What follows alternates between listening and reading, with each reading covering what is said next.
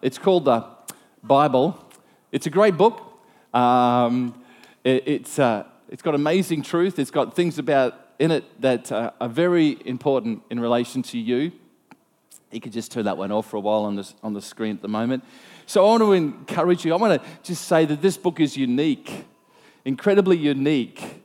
Um, it's incredibly different to any other book on the face of the planet. Uh, as I said last week, there's two hundred thousand copies of this sold or given away every day in the history, uh, in the fu- it, it, this world, every day. What, and that's the best-selling, the best book, um, selling book in the whole world. There must be something in it, would you agree? There must be something about it that has something powerful. Well, if it's so popular, uh, and yet its history uh, is interesting because it, we're going to release the young people by piece.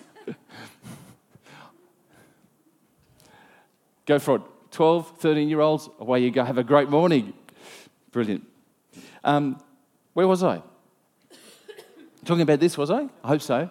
Um, so God's Word is incredible. And, and it, its history is that it was many, many, many people tried to snuff it out, destroy it, burn it, get rid of it.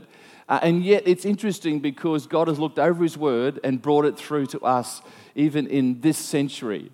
Uh, thousands of years later, after it's been written, we still see we have God's Word. Uh, can, can I give you a brief history of God's Word? Because this book was initially written um, um, uh, from about, well, the Old Testament part. Uh, the Old Testament part has thirty-nine books. It's one book with many books, sixty-six. The Old Testament part is thirty-nine books. And the Old Testament part was written from about fourteen hundred B C, so fourteen hundred years before Christ, um, and it was written in, the, in Hebrew. Okay, because that's what they spoke, so they wrote it in Hebrew. And then we have the New Testament. Now, it was written after Jesus Christ. It was written, everything was, everything of those twenty-seven books of the New Testament were written, finished by about one hundred twenty um, A D. So that's one hundred twenty years after Jesus was born. They'd completed writing the New Testament. It was written in, and who knows what it was written in, the New Testament? Greek. It was written in Greek. And uh, and if you read Greek, you'd be rightfully able to say, well, that's all Greek to me, because that's exactly what it'd be. So the reality is, is that we see that the Word of God, then people came up with an idea that they wanted to translate it into something other than Hebrew and Greek. And so the most common language of the day was Latin. So they translated it in Latin. In actual fact, not too many years after, three hundred eighty-two A D, they trans- translated the Bible into Latin. And that was the common Bible then. Uh, it was written in Latin. And once again, it wouldn't have been of any good to us as English-speaking people, would you agree? So we see that throughout history then, the dignitaries of the day, in actual fact, the, the church of the day, uh, actually said that, uh, um, you know, Latin is the only thing that you can have the Bible uh, translated into. And if anybody translates it into any other language, they'll be severely punished or even executed. It was a pretty heavy call in those days. But it's interesting, that didn't stop people. And so we see the history of the Bible continues, and the first person to start, well, not exactly the first person, but the first person we know of who started to handwrite the Bible from Latin into English was a gentleman called John Wycliffe in thirteen eighties, okay? thirteen eighties, he started to handwrite it. People didn't, the, the church of the day didn't like that. Interesting enough, the church was against the Bible being spread in different languages, isn't it? But that's what happened, and, and so we saw there was some persecution against him. And so it's interesting that they disagreed, and they started to, uh, the, the dignitaries of the day so much rose up that what they thought they'd do, after John Wycliffe died, because he was, it was only hand manuscripts that he wrote. They actually dug up his bones forty-four years after he was buried, dug his body up, got his bones, crushed them, and threw them into the river as an, a disincentive to say, don't you touch this book and ever produce it into anything else other than Latin. Uh, there was a uh, there was a disciple in the sense, or a follower of John Wycliffe's ideas. His name was his name was John Huss. And he promoted Wycliffe's ideas that people should be able to read the Bible in their everyday language. Would you agree? That was a good idea. Okay? So, unfortunately, a lot of people in high places didn't think that. And as John Huss started to translate it, like Wycliffe did, they burnt him at the stake in fourteen fifteen. How would you be? You want to promote the Bible? And they burn you at the stake. not a real good outcome, was it? They executed him for his beliefs. Uh, and they took, and the kindling they used for the fire was the handwritten copies of John Wycliffe's translations. Sad, isn't it? This is a unique book. People have died for it. Uh, we need to handle it. We need to. We need to um, respect the history, don't we? People have died that I could have this in my hands this morning. Uh, it does. It goes on from there because we see a wonderful guy called Martin Luther uh, in around the fourteen fifties rose up and said, "I'm not going to get scared about people um, executing other people because they're translating the Bible into English and other languages." And he started to translate it into the, the German, and then other people started to translate the Bible into English. And we see on one particular day, on a, on a Uh, one particular day, just as a, an example, a public display of "Don't you touch the Latin Bible," they took seven people from families and they executed them and burnt them at the stake, all of them, because simply their crime was teaching their children how to say the Lord's Prayer in the English Bible transcript. People died for this book. People suffered for this book. What a history, hey? It goes on from there, and we see that um, um, Bible translation in other languages continued despite the persecution. In nineteen sixty-four, sorry, fourteen ninety-six, let's get it right. That's my dyslexia coming. I just read it, but it said it said something else. fourteen ninety-six, a guy called John Colick, he stood up, and he was an Oxford professor and the, the son of the mayor of London, and he started to teach and translate the Bible in English and teach in the English Bible in the uh, Oxford University in London. Because he was so high up, they decided they wouldn't execute him. They didn't like it, but they didn't execute him. He got away with that. Um, so we see this continual process happening. And then John Colick brought the Bible, the English translation of the Bible, into Saint Paul's Cathedral in London and started to read from it. Do you know, on one morning, twenty thousand people found out about that and came to Saint Paul's Terrace and packed it out just to hear God's word read in English.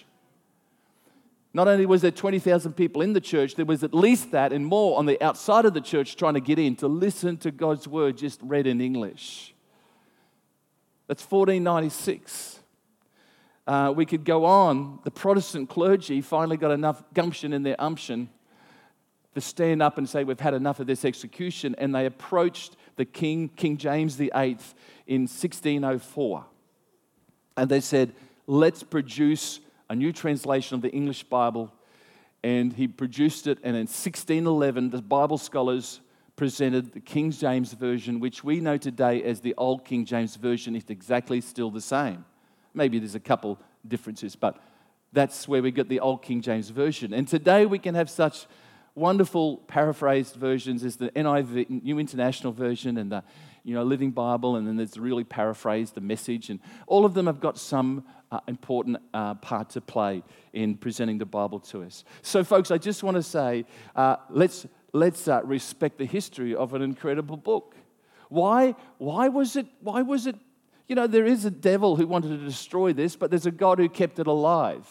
And more importantly, he keeps it alive, just not on a word and paper, uh, on letters and paper, but he keeps it alive in the hearts of people like you and me.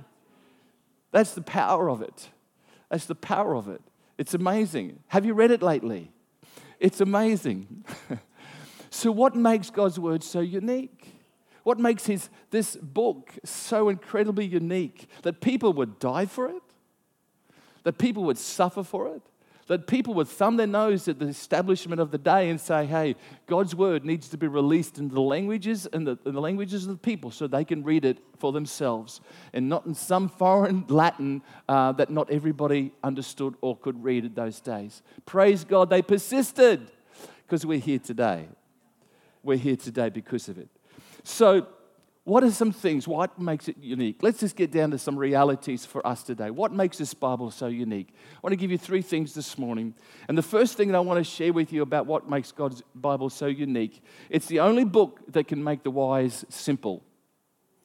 Simple thought, but it's the only... Now, you may say, "Oh, there's lots of books on wisdom. Socrates and, and all those wonderful philosophers during the... They had some great wisdom. You know, and people have written great wisdom. But if you were to trace back even the great philosophers of the day, the ones that really made it and the ones who really established it, a lot of their thoughts come from biblical principles. A lot of their thoughts. But this book... It's unique because it can make the wise simple. Now, the word simple does not mean, it's not is a, it's not a, a convert, it's not a slur against people saying they're stupid. No, it, it's simply stating this, that while that we can be arrogant to the power of God's word, let's not be, uh, sorry, while we can be ignorant to the power of God's word, let's not be arrogant. We may be ignorant of the truth and the power in it, but let's not be arrogant and pride and say, well, I don't need it. I could live my own life. I don't, you know, I've got it all worked out. I want to tell you, as no matter how much of your life you seem to have worked out, I want to tell you this book can give you new direction, correction, encouragement, and support to work out life far much better than I could do it on my own. It's a powerhouse of information and truth. In actual fact, it's not just information. It's not just knowledge, because who knows, you can have some pretty foolish intellects. But wisdom, wisdom is different. Wisdom is taking the knowledge and applying it. That's what wisdom is, applied knowledge. You can have some very smart people in this world, but if they don't apply what they know, the principles of truth, it is of little use to your life. And you know, there is some people who I know hasn't got the letters after the name or the masters or the doctorates, but they are more wise than some of those people because they've taken the truth of God's word and they've applied it. And that's wisdom. That's what wisdom is. It's very different to just having knowledge. So God's word says, hey, this is what God's word says. The law of the Lord is perfect, and it converts the soul. We'll put it up now. Thank you. The testimony of the Lord is pure, making what? Wise the simple. So that's what I'm talking about when I say when it says simple. It's not talking about stupid or um, uh, stupidity. It's talking about someone who may be ignorant, but not. Let's not be arrogant. To take God's word in their hearts. It's interesting. I'll tell you a story. Alex Thompson is a pastor in an isolated community in Siberia. Wow. Never been to Siberia. It's a cold place, they tell me. Here's the story of how he became a pastor in Siberia in an isolated village in Siberia. There was one day from this little village called uh, Sika. There's a little village of Sika. There's a fisherman who day, one day went out into the um, into the countryside. And, and they had he went he wanted to go fishing, and so um, because their village had been running low on food, they needed food. This is back in about the nineteen eighties, nineteen nineties. Okay, so it's only like twenty or thirty years ago. He went out there seeking uh, to fish, and he had some kind of beliefs, but he didn't know anything about God, Creator of heaven and earth, the one and only God. And so he prayed this little prayer. He said, whatever God is out there, would you give me a sign and give me favor in catching fish today? So that's what he did. Now, little did he know, exactly the same time as his prayer was happening, two kilometers above, there was a helicopter flying over. And in that helicopter was a bunch of men. Two of them were government officials, and they were taking food supplies to a, uh, another isolated part of Siberia to support the people who needed food, of course. And so they're in the helicopter, quite a large helicopter, and they're in the helicopter, and they're sorting out the food and just checking, making sure it's all there. And I came across a little box of Bibles placed there by a group of guys called the Gideons, wonderful Gideon group. And they took and they opened the box and they found out it was a bunch of Bibles. They thought, what is the use of this? Obviously, these guys didn't have too much, and for some reason, they decided to throw them out the window. Not not all at once, in the, just one at a time. One of those Bibles floated two kilometers to the ground, and in the snow landed about four meters from my, our little fisherman friend, exactly when he'd finished his prayer. He was looking for a sign from God.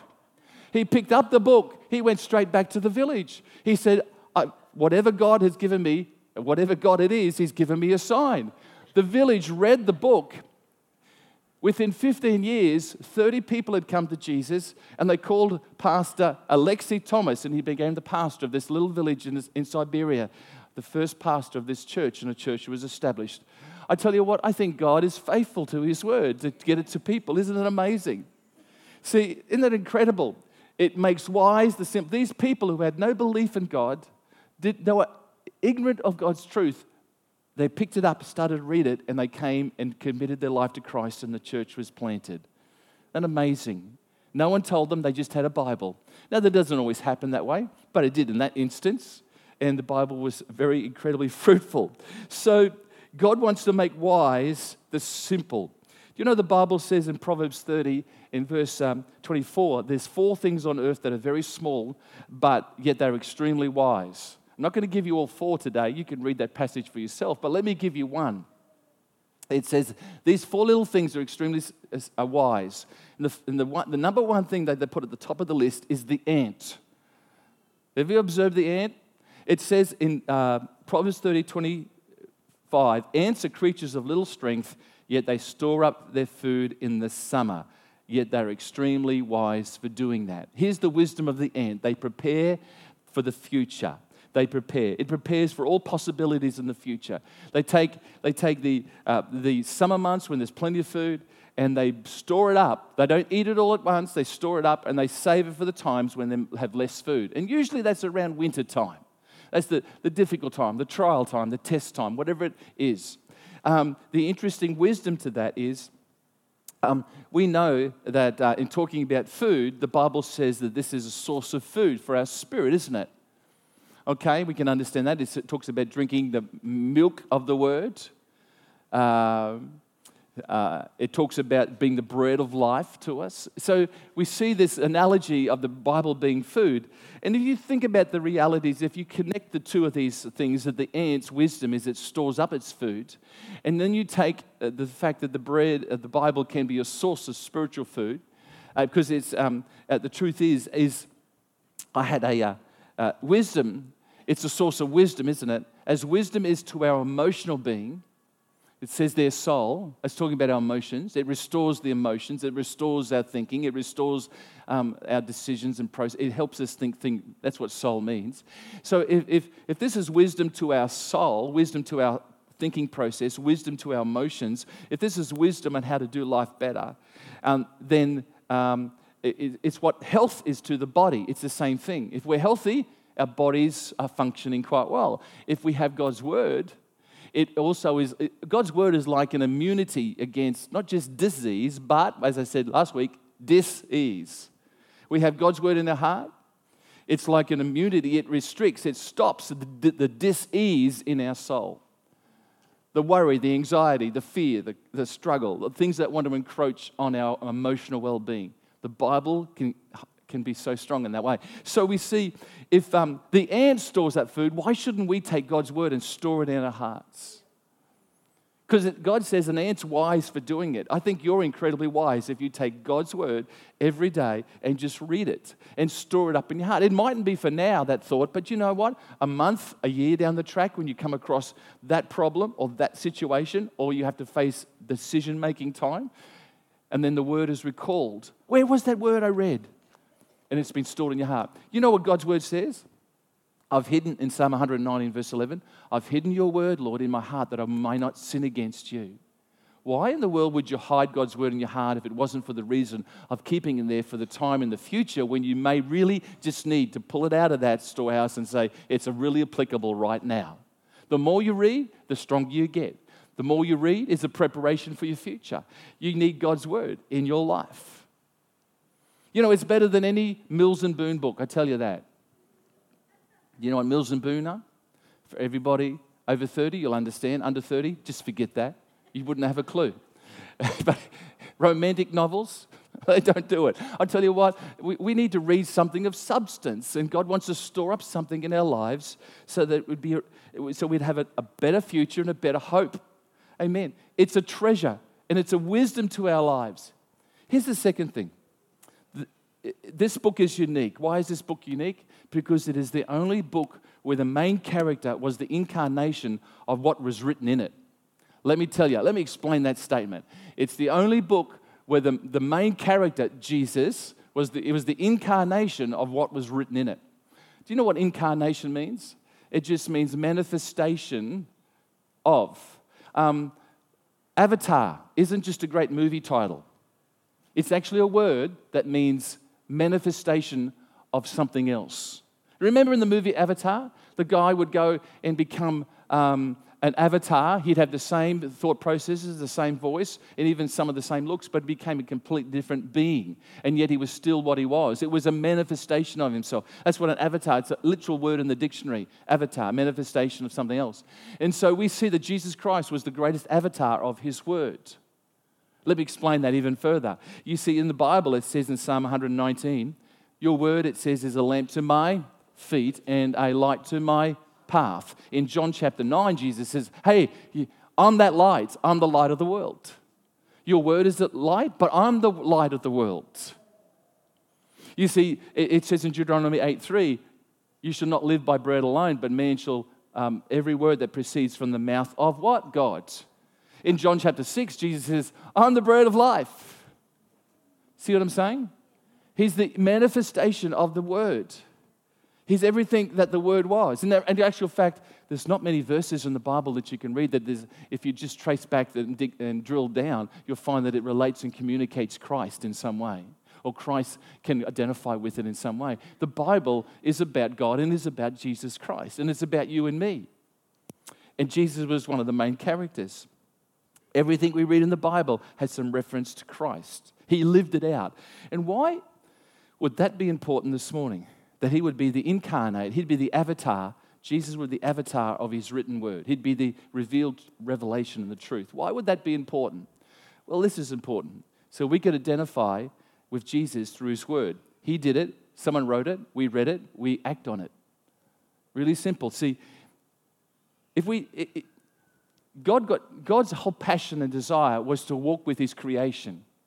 That got messed up in the garden, and now he sent Jesus.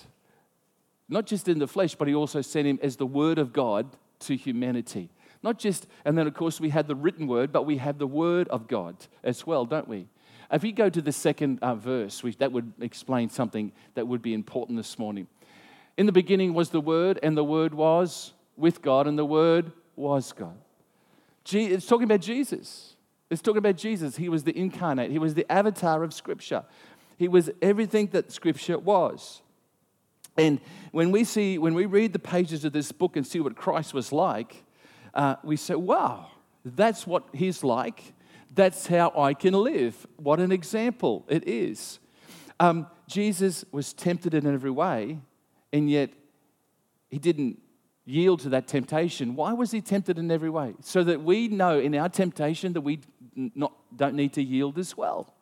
Jesus was, of course, he was unfairly treated, and he didn't retaliate or seek revenge. And folks, that's a great encouragement. We see Jesus could do it. We can go through life, and when we're, something comes our way and wants to pull us down, unfairly, unfair treatment, you know, our response should be not to fight fire with fire. We can take Jesus' example. He not only, because if it was just written in a book and no one ever really lived it out as an example, what, what, what? What information would we really have? But we have a person who lived out. He lived out the Scriptures. He lived out the truth of even Old and New Testament. See, Jesus was thirsty on the cross. He was tired in a boat. He was angry in the temple. He was hungry at the fig tree. He faced all the emotions that you and I faced and was perfect in his response in all those emotions. I wish I could be sometimes, but I haven't been. My anger sometimes ends up in wrong response.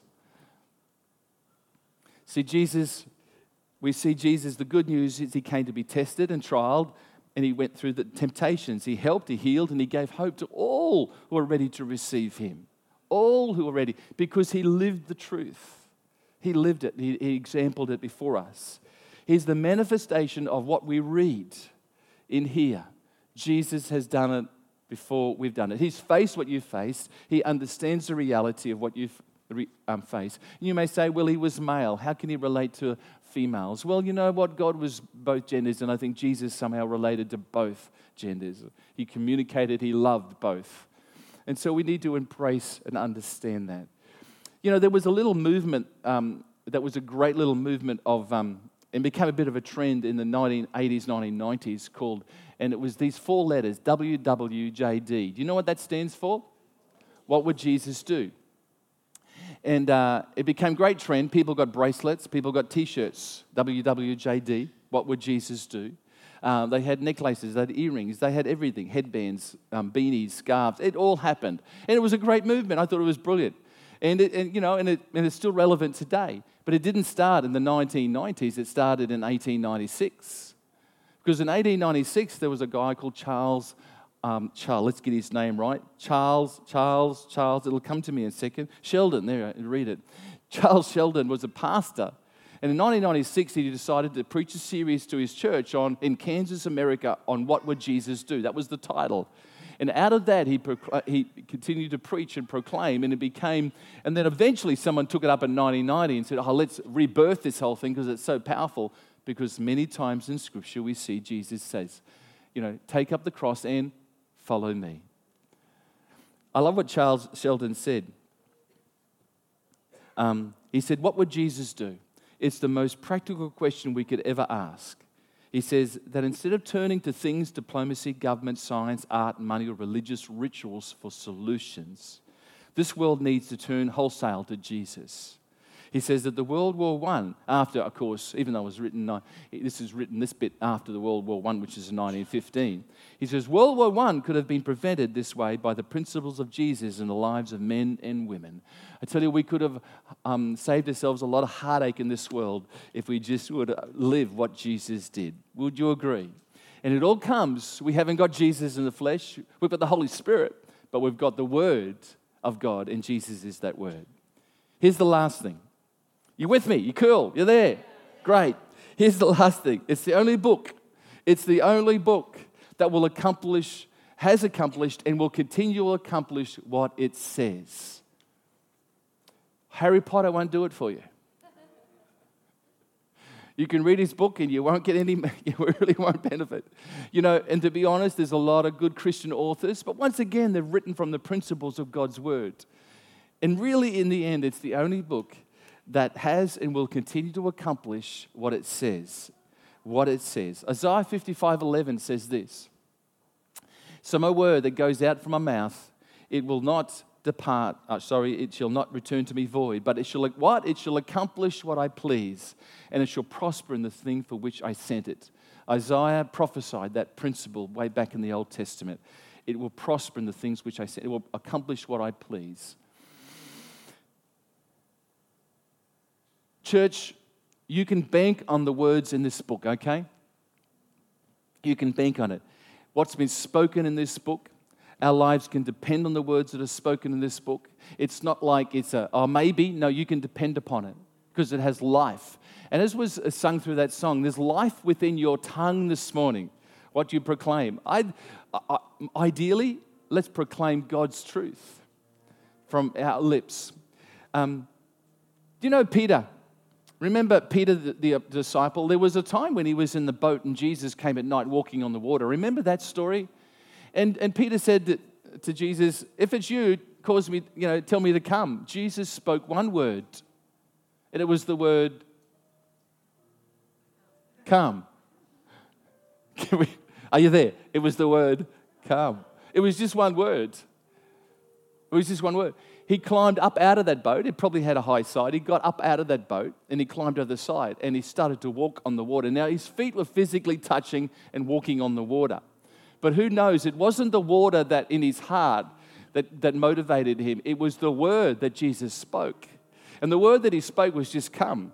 And as long as he focused on the word that Jesus spoke, but not only that, focused on the word himself and Jesus, he was able to walk on water. The moment that he, re- he refocused and got focused on the, the waves, the trial, the temptation, the problem, the issue, whatever it may be, he started to sink. It's because he neglected to keep his eyes on not just think about the word that was spoken, but the word that was in front of him, the word Jesus Christ, who was the word from the beginning. It's amazing as Peter acted on the word, was spoken by Jesus. He done amazing thing. It's amazing how if we act on God's word, how much happens that we didn't think was possible. It's amazing if we act on God's word. Simon Peter, there's another time. He'd been fishing all night. And um, he'd caught nothing. And so he's back at the shore. He's washing the nets. And as he washes the nets, Jesus comes up, hops in his boat, they push it out a little bit, and Jesus preached to thousands of people. After they'd preached, Jesus was in the boat with Peter, and he says to Peter, hey, launch out into the deep and let down your net. Peter looks at Jesus and said, I've toiled all night. In other words, you know, I'm tired, I'm hungry, I, I just want to wash the nets and go home to bed. I've had enough. Now, we didn't all say that, but you know, he, in his statement, I've toiled all night. But then Peter says something incredible, incredible. Peter had some incredible moments. He might have had some moments where it wasn't so incredible, but he had some incredible moments. This was one of them. And he says to Jesus, at your word, I will let down the nets. So he pulls up the anchor, goes out to the deep with Jesus, lets the net down, and he can't contain the fish that is in the net that's about to pull in. He's about to pull in. Jesus took Peter back to the place of disappointment, so it became a place of joy. He took Peter from the place of toil to the place back there where it was a toil, and it became an ease and a peace. He, he took Peter to the place um, where there was so much lack, and it became the supply. And it all was based on the fact that Peter said, at your word, I'll go back. I don't want to do it. I don't feel like it. I physically am spent, but I'm going to, it's been all night. I'm going to go back there. And the disappointment became the joy, and the lack became the supply, and the toil became the ease. I tell you what, that's what God's word does for you, folks. When you not only take it and read it, but then allow the Holy Spirit to bring revelation and truth to your life. And you know, maybe here this morning, you're feeling a bit tired. You know, you're feeling, yeah, there's disappointment. There's some, uh, you know, th- there was some things I thought would be supplied, but there's a lack. I'm a, there's not much happening at the moment, financially or physically or a lot of, I want to tell you, you can take the truth of God's word. And it's only as you take it and not just read a book with letters, but you read a book with the passion saying, Father God, Holy Spirit, would you just reveal your truth to me? And for some of us this morning, I sense it's not so much redirection, it's just correction. In other words, it, you're on the right path, but you just got to correct that path a bit. You know, when you drive your car, you're always correcting the steering wheel. If you just left the steering wheel in lock and straight ahead, that's a dangerous scenario. Would you agree? And sometimes it's just the corrections needed. And as you read God's word, I continually find out it just corrects me and just corrects the path. And it's just little increments of things I need to change. But unless I read it, I'm going to run straight off the road. Church, God's word is, is He just wants us to read it, be obedient to it, act on it, and then live it. It says in Psalm one nineteen, verse fifty-nine, I ponder the direction, the psalmist says, I ponder the direction of my life, and I turn to follow your words. I pondered my life, and I turned to follow your words. Gordon Fee is a great Bible scholar, and he said much the same thing. He said, you know, it's not the Bible that's hard to understand. We understand it pretty well, really. He says, it's not, the problem's not understanding it, it's just obeying it. Um, and it's a challenge for me. It's a challenge for all of us. But if I can hide it in my heart, draw from it when I need to, realize that this is the living Word of God. It, it, it, physically, it's nothing. This book is just like any other book. But when the principles are applied and when the Holy Spirit helps you apply that and the revelation of His Word comes, it's powerful. That's what makes it powerful. So this morning, my challenge would be to you, if there's disappointment and lack and there's toil and there's hardship, why don't you say, Father God, I just need your truth in my heart. I need to just let you come and be a part of my life. Uh, so let's stand together as we close our service. Are you okay today? Did you have a late night? Listening intently. Thank you, Andrew, for that encouragement.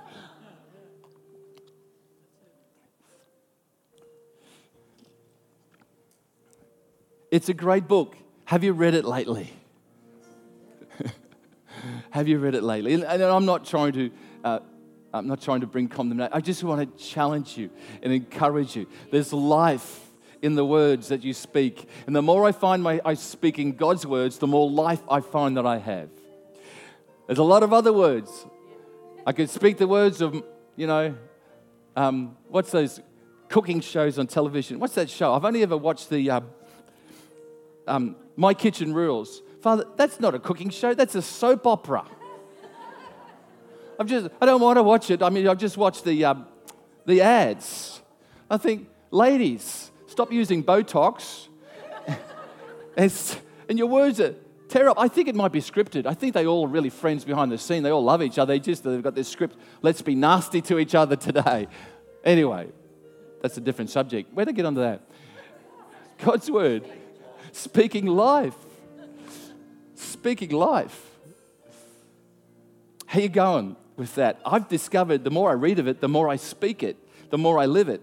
The less I read of it, the less I understand it, the less I speak it, and I forget about it. But the more, life goes so much better with it.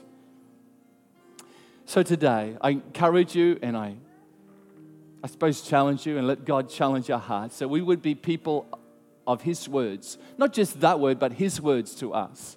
So let's pray today before we um, before we sing as our last song today. Father, we thank you for your presence here today, because it's your presence that brings life. It's your um, your manifest presence that brings us hope. And Father, and then you've given us the joy of giving us your your spoken word that you've now, it's been written down. It's been preserved for all of history for us today. And we thank you for that.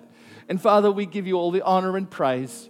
And we ask that we'd be people that would hear your words. Let the revelation of your word become life to us, so we'd speak to one another life and hope. In our communities who need Jesus, speak life and love and truth and grace. Father, we commit ourselves to you today. And we thank you and we give you all the honor and all the praise. Help us, Lord, to wake up tomorrow and just whatever it may be, just to open your word. It might be just for five minutes, but Lord, let your word become life to us. Help us, Lord, just to take more time with this than we do with anything else that wants to crowd in. Father, we pray for your help to just fight for that time that's important, Lord, and not let the world crowd us in and conform it to its um, uh, kind of ways, but to your way first. So, Father, we thank you in Jesus' name. And everyone agreed, said, Amen. Amen. Come on, let's just sing this last song and let it be cemented in our heart.